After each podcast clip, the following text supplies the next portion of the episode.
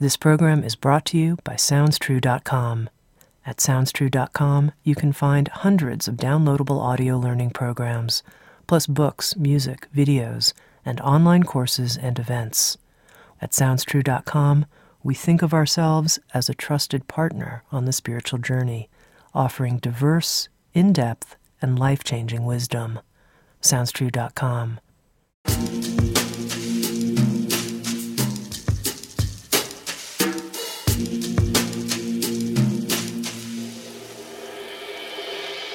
You're listening to Insights at the Edge. Today is a very special episode. Keep listening.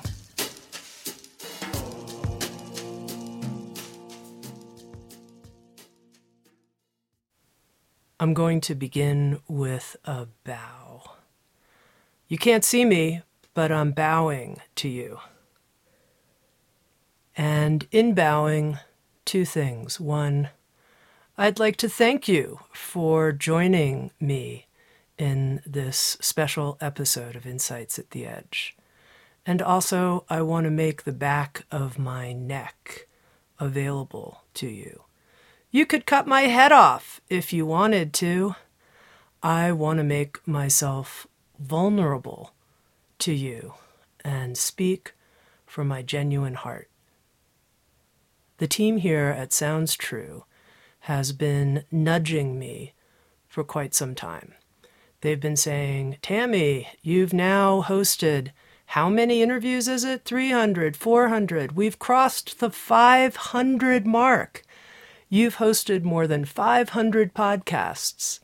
It's time that the audience hears from you. And I've been hemming and hawing a bit, and now I am well, I'm not exactly standing and delivering. I'm sitting in a chair in the Sounds True studio and sharing my heart, my soul, really, with you. And the question that I want to address in this special episode is how have I survived hosting 500 of these episodes? And what I mean by survived is kept my sanity, such as it is, intact. Often, and many listeners have pointed this out, week to week, there will be contradictory statements made. Statements that are completely opposite to each other. How, as a host, how, as a listener, are we to make sense out of this? And then how are we left navigating our own lives when revered, honored, respected authorities, luminaries, spiritual teachers say not just different things, but actually contradictory things? What are we to make of that? Should we throw it all out? How do we take it all in and then know what is the right way with integrity to lead our lives if authorities are contradicting each other, even within one small field, like the field here, it sounds true, of experts that we have on Insights at the Edge. And I think one of the very, very important ideas that has emerged for me that has helped me so much is the idea of embracing paradox. And I want to tell you what I mean by that. That means that two things, or maybe even more things, can be talking about the same thing, saying different things, and be true. They can both be true at the same time. I'm going to give you an example, and this is one that it's a little bit charged, but it is personally meaningful to me, which is how do we understand anger and how to work with anger in our own experience? So I'm someone who has fallen on the side when it comes to understanding anger, of being, you know, I think anger can be a gosh darn good thing. And women especially have been told that it's not okay to get angry, and I don't believe in that. As one of the Sounds True authors, Karla McLaren, teaches, we can actually understand anger as an honorable sentry. It's that rising in us that knows it's okay to have an honorable boundary in a situation. Go anger, yay anger. Okay, there you go. But here now on the other side, there are great and respected teachers who will talk about anger as a destructive emotion, as something that can actually poison us on the inside. So for a while, I took inside myself, I didn't necessarily announce this to listeners of Insights at the Edge, but I had my own personal bias on this topic. I was on the yay anger camp. But then at one point, I was interviewing someone who was talking about health concerns, talking about how when we hold on to anger, it can actually function like a darkness and a toxic substance in our system if we don't let it move through our system, deliver the message that it has for us, and then move out of our system. But if we hold on to it in a self righteous type of way, or as a invested over time kind of way, our anger can actually be destructive, not just for ourselves and our own health, but in terms of our relationships with other people. Enter the paradox. It's clear that anger is both an honorable sentry and it can be in certain situations if we're overly invested and we hang on to it and we chew on it like chewing on worms again and again and again and again and again. It can actually eat us from the inside out. They're both true. And this is just one example. And quite honestly, as I was preparing to give this little micro episode of Insights at the Edge on embracing paradox, I thought of 50 paradoxes and I could have kept going. It reminded me, and you know, look, I'm not, I don't really identify with like hippie art or anything like that, but I couldn't help but think of the yin yang symbol and how the two opposites also have a dot inside each other, that how they contain each other. And how when we listen and we think to ourselves, you know, I really disagree with that. That is such an important moment to see the dot of truth in that opposing perspective, or seemingly opposing perspective, and how they actually contain each other, relate to each other. I'm going to give you another example that's been really important in understanding the unfolding of the spiritual journey in my own life. And that has to do with the role of effort and effortlessness in the spiritual journey. Sometimes people talk about it as surrender. Do I just surrender? Do I just let go? Or what about discipline? You know, I got to make that chart. I've got to meditate 20 minutes a day, or else the heavens will never part for me unless I stick to my schedule. At one point, I remember meeting somebody, and within the first 30 seconds, and I'm not exaggerating, this person said to me, You know, for the past 40 years, I've been meditating 20 minutes a day, and I just wanted you to know that. And I was like, Wow. Uh, somehow, 20 minutes a day, 40 years later, and this person hasn't connected with a sense of natural space and graciousness and connecting with another person before bragging about her spiritual credentials. It made me question if 20 minutes a day is a guarantee of anything. And then in an interview that I was doing for Sounds True with a very esteemed neuroscientist and a researcher, Richie Davidson. Richie was talking about a new book that he's co authored with Daniel Goleman called Altered Traits. And he was talking about how if you do enough meditation practice over enough of a period of time, these altered traits can start to appear in your character. You can become more empathic and more loving. And I asked Richie, I said, what about people who have never meditated? They've never done the practice, but they're incredibly loving and empathic.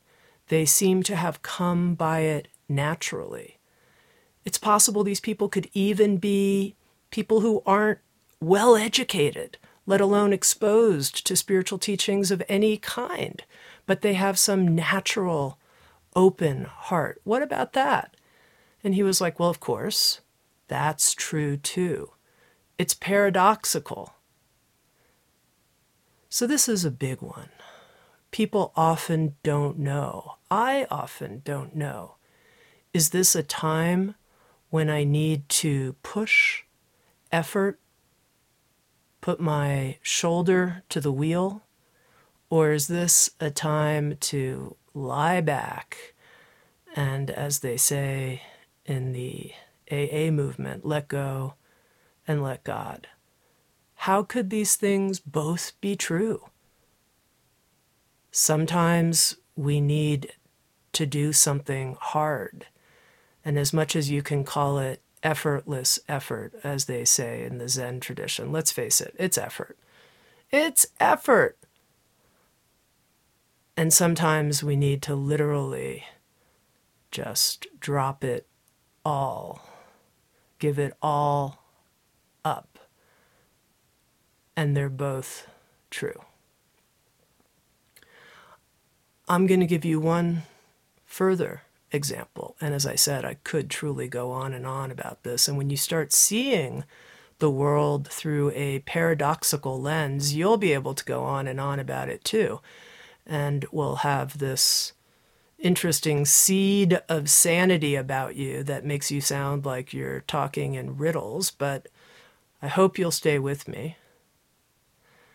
And this is the paradox of being a person, an individual person, a me. Right now, here, this is a specific voice coming through at a specific time. I'm recording in a specific place. I'm sitting in a chair in a studio in Boulder, Colorado. And at the same time, and this is one of the interesting discoveries, I think, that we deepen into the more we listen to spiritual teachers and engage in spiritual practice. We deepen into the huge, endless, ocean without shore of feeling our connection with absolutely everything without a boundary. And curiously, the deeper I've gone into the spiritual journey, the more I feel like a unique me, and the more I feel connected with everything, not separate, not cut off in any way, but part of the fabric of life.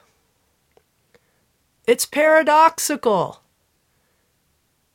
And sometimes I feel called to move in and anchor in whatever feels uniquely true in that moment. And sometimes I feel called to dissolve and experience myself as a selfless self. They're both true. So, as I mentioned, there's no end to appreciating paradox. In preparing for this talk, I thought, I wonder how complex I should make this. Or maybe I should keep it simple. Just kind of try to make a straight line through. This is my first solo podcast episode. Don't make it so complex, Tami. Oh, but the simplicity has this glorious beauty, but so does complexity. Was talking to a friend of mine, and this person was touting the virtues of essentialism and simplicity. And it makes me think of a single flower in a vase and how beautiful that is. And yet, I have a great, great love of really complex natural landscapes like a rainforest. There's something about it when I'm in a natural environment like that there's a type of beauty and awe that makes my jaw, my awe jaw, drop wide open. I just can't believe that so many species are all entangled with each other in the few acres that I might be looking at and sitting in. So here we have the paradox of honoring both complexity and simplicity. I am not going to give any more examples because I think you get it. And leaning into simplicity, I'm going to ask the bottom line question, which is where does this leave us, not just as listeners, when we hear something and we think, huh, that's really different than what I previously thought. Now, first of all, that is a very interesting moment for me when that happens. How entrenched am I in a bias? Sometimes I'm pretty entrenched. That's very interesting. I'm invested. It's this way. And somebody's telling me, no, it's the other way. What I try to do in those moments is leave my bias aside I'm not always successful. But could I leave my bias aside and stay open to what might also be true in this other perspective? Could I widen my mind? Could I drop really what is a prejudice? It's some fixation I have, some way that if I stay just in this one view, I think then I'll feel safe. It's too much to expand to include both. So, those are very interesting moments for me where I know I'm being called to something greater, a greater, open, receptive appreciation. I'm being challenged in terms of how we navigate, is it possible to actually be so free that we could entertain any perspective and try to appreciate it and understand it on its own terms, for its own merits, before we judge and compare and say it has to fit into the paradigm we're bringing? Can we not bring a prefixed paradigm to the experience of receiving a teaching from someone? But can we actually be wildly open? One of the teachings that's been very influential for me is a book that was written more than three decades ago by Chogyam Trungpa Rinpoche called Cutting Through Spiritual Materialism. And I think when people hear that sometimes, they think that spiritual materialism means, you know, listening to 500 podcasts or buying tons of books or, you know, it's some materialistic act of commerce. But really, the way I understand cutting through spiritual materialism is not taking an idea, even a wise spiritual teaching, and making it our personal territory, not setting up camp there and putting stakes in the ground like we live there. We don't use wisdom as a way to pump ourselves up and give us something to stand on. In fact, there never really is anything to stand on. It's more like flying in space. Being without any solid reference point, because that reference point will turn out to be paradoxical if we inquire deeply. Being willing to be that dynamic, that fluid, that free in our own being. So, how do we navigate then? If we can't have a list of do's and don'ts, anger's always bad, anger's always good. Being connected with your individual powers always good. Being connected with unitive consciousness is always good. If it's not like that, if there is no do's and don'ts we can carry in our back pocket, what are we left with? A few months ago, I interviewed a woman named Miranda Macpherson, and she's the author of a book called The Way of Grace. And I loved the question that she brings forward in her life to help her navigate day to day in practical ways and also on the spiritual path. And the question that she offers is what's needed now? Pretty simple. I'm sure we'll find some complexity in it if we want to. See, I'm telling you this stuff, it becomes like a bad kind of paradox joke thing. I mean, honestly. What's needed now? And sometimes we know. We just know. What's needed now is I need to speak my truth about the honorable boundary I need to have so that this anger moves through me. What's needed now? I just need to let this go. What's needed now? I need to make a schedule, gosh darn it. I need to count calories. What's needed now, really? Sometimes we know. And when we do, there's a inner clarity. We know what's needed. But what about when we don't know? And of course that happens. We ask that question. I don't know. I don't know what's needed. What's actually needed? That is a great time to wait. I was talking to A.H. Almaas the other day, interviewing him related to a new Sounds True online course on presence. And one of the questions I said to him is I said, you know, A.H. Almaas is his pen name. His actual name is Hameed Ali. He's the founder of the Diamond Approach. And I said, Hameed, many spiritual traditions tout the value of not knowing letting yourself go to that place where it's not this nor that, it's both this and that. I don't know. What do you think about that? And Hameed said something to the effect of not knowing is, of course, a wonderful, open place to be where we drop our traditional conceptual categories.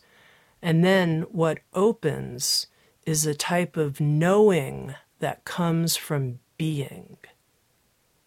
The being in us, not the preconceived ideas, not the lists of do's and don'ts, not the inherited beliefs that we've taken and then anchored down in the ground and said, This is where I live. No, not that kind of knowing, but the knowing from being says, in this very moment, I can feel, sense, know what's needed now. And in that sense, I think one of the most beautiful paradoxes. Now, I told you I wasn't going to bring any more forward, and here I'm doing it, but I can just say, well, that's paradoxical, isn't it? is how being gives birth to becoming. So when we don't know what the next becoming is, what we're called to next, what would be true for us next, we can rest in our being, which is just a type of resting in a felt appreciation of aliveness, of the buzz of you. We can rest in that. And it gives birth to something. There's an imperative embedded within that comes forward, and that's our becoming. And that's actually what's needed now. And I'll venture to say that the deeper we can rest in our being, the more clear and sure and confident we are in our becoming. In my experience, as we embrace paradox, as we're willing to go through a doorway of uncertainty. You know, Pema Chodron has that great book, Comfortable with Uncertainty. If we can actually become comfortable with it, which means we can sit in our own ambivalence. We can sit in our own, huh? Really? I'm not sure about that. And we can stay with it as we become comfortable with uncertainty. In my experience, a deeper way forward that's true for us comes on board, where we've learned from other people, but we own, in a sense, our own power, our own decision making. Nobody is always right. And equally, and just as interestingly, nobody's always wrong. Now that's really interesting. As I've of late been reviewing the podcasts of Insights at the Edge, I've been identifying a single takeaway in the emails we send out from SoundsTrue.com. We're calling it Tami's Takeaway. And it's interesting because I've wanted to say, okay, that was an hour of interesting conversation. What was the takeaway? What was the one idea? This person, in my experience, wasn't necessarily always right, but they weren't always wrong either. There was something there that I can take and then I can bring that in to my own life, into my own field of being, and let it be there and let it inform me and let it educate me. And it will become then part of me moving forward. I remember a teaching I learned from Eckhart Tolle. We were talking about XYZ person, blah, blah, blah. And he said, You know, Tami, a person's not one thing. They're not always like this or always like that. They are made of multitudes. We can't just label people in only one way. That would be, I think, not honoring the complexity of who we are and of who other people are. So when we listen to a teaching, can we find our own takeaway? Maybe in this little talk, after 500 episodes of interviewing teachers on Insights at the Edge, this talk on embracing paradox, there'll be one takeaway for you. One thing I've said that actually resonates and matters, means something to you. Please take it. Take it. Put it into your heart. Let it live there and discard what didn't. That's your right. That's your power. And you don't have to trash me completely in the process. Just take your takeaway. Now, there's one more topic that relates to this idea of embracing paradox that I want to talk to you about before we conclude this special episode of Insights at the Edge. And it's actually a very difficult and complex topic. And I would go so far as to say it is a painful topic. It's a painful paradox that I find hard to accept. And it's been true my entire life as the publisher, it Sounds True, which is how can we understand what's going on when there are spiritual teachers, healers, who are truly illuminated in one way. They bring forward so many gifts. They're so brilliant and helpful. And at the same time, it's true. Both of these things are true. Their bright light and helpfulness, it's true. And at the same time, they can engage in harmful actions, actions that take advantage of vulnerable students. How can both of these things be true? Is this also like all of the other paradoxes something I need to come to accept as a truth? Or do I say, yes, it's a fact, and I stand for something in the face of it, which is, even though it's true, not on my watch, not on Insights at the Edge, not at Sounds True. So, this is something I wrestle with as an interview host, as a publisher, as a student, and as a leader.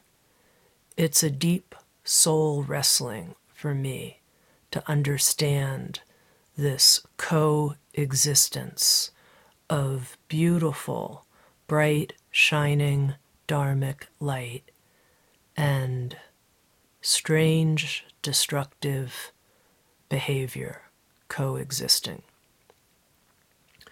Recently, again, I was talking to Hameed, who writes under the pen name A.H. Almaas, and we were talking about various spiritual teachers in history who, in his estimation, have embodied this painful combination bright light, destructive action. And at a certain point, I said to him, You know, Hameed, I'm not interested really at the end of the day in what these historical figures have done and how to understand it, and even in a certain sense, how to understand the contemporary landscape. What I'm really interested in is how will I, how will our listeners, how will you, how will we not fall into that trap? How will we not have parts of us that are split off? That act in terrible ways while we sit and identify and feel good about our bright light, and these other parts of us stay untransformed. How will that not be our destiny? And his answer was very profound, and I want to share it with you. His answer, in a nutshell, was just like enlightenment is endless, meaning there's more we can discover. If we never set up camp anywhere, and these are my words, his words were just like enlightenment is endless. There are always new discoveries to be made. Delusion is also endless. And if we know that, if we know our delusion, my delusion, your delusion, is also endless, then we'll continue to work on ourselves. We'll continue to learn. I'll continue to host 500 more Sounds True Insights at the Edge episodes because I want to keep learning. I want to keep facing pockets of ignorance so that endless enlightenment, endless discovery, endless illumination can be possible when we always accept the humble truth that there are ways that we need to grow and learn. Well, enlightenment might be endless. But good news this micro episode of Insights at the Edge is coming to an end. Paradoxically so. SoundsTrue.com, waking up the world.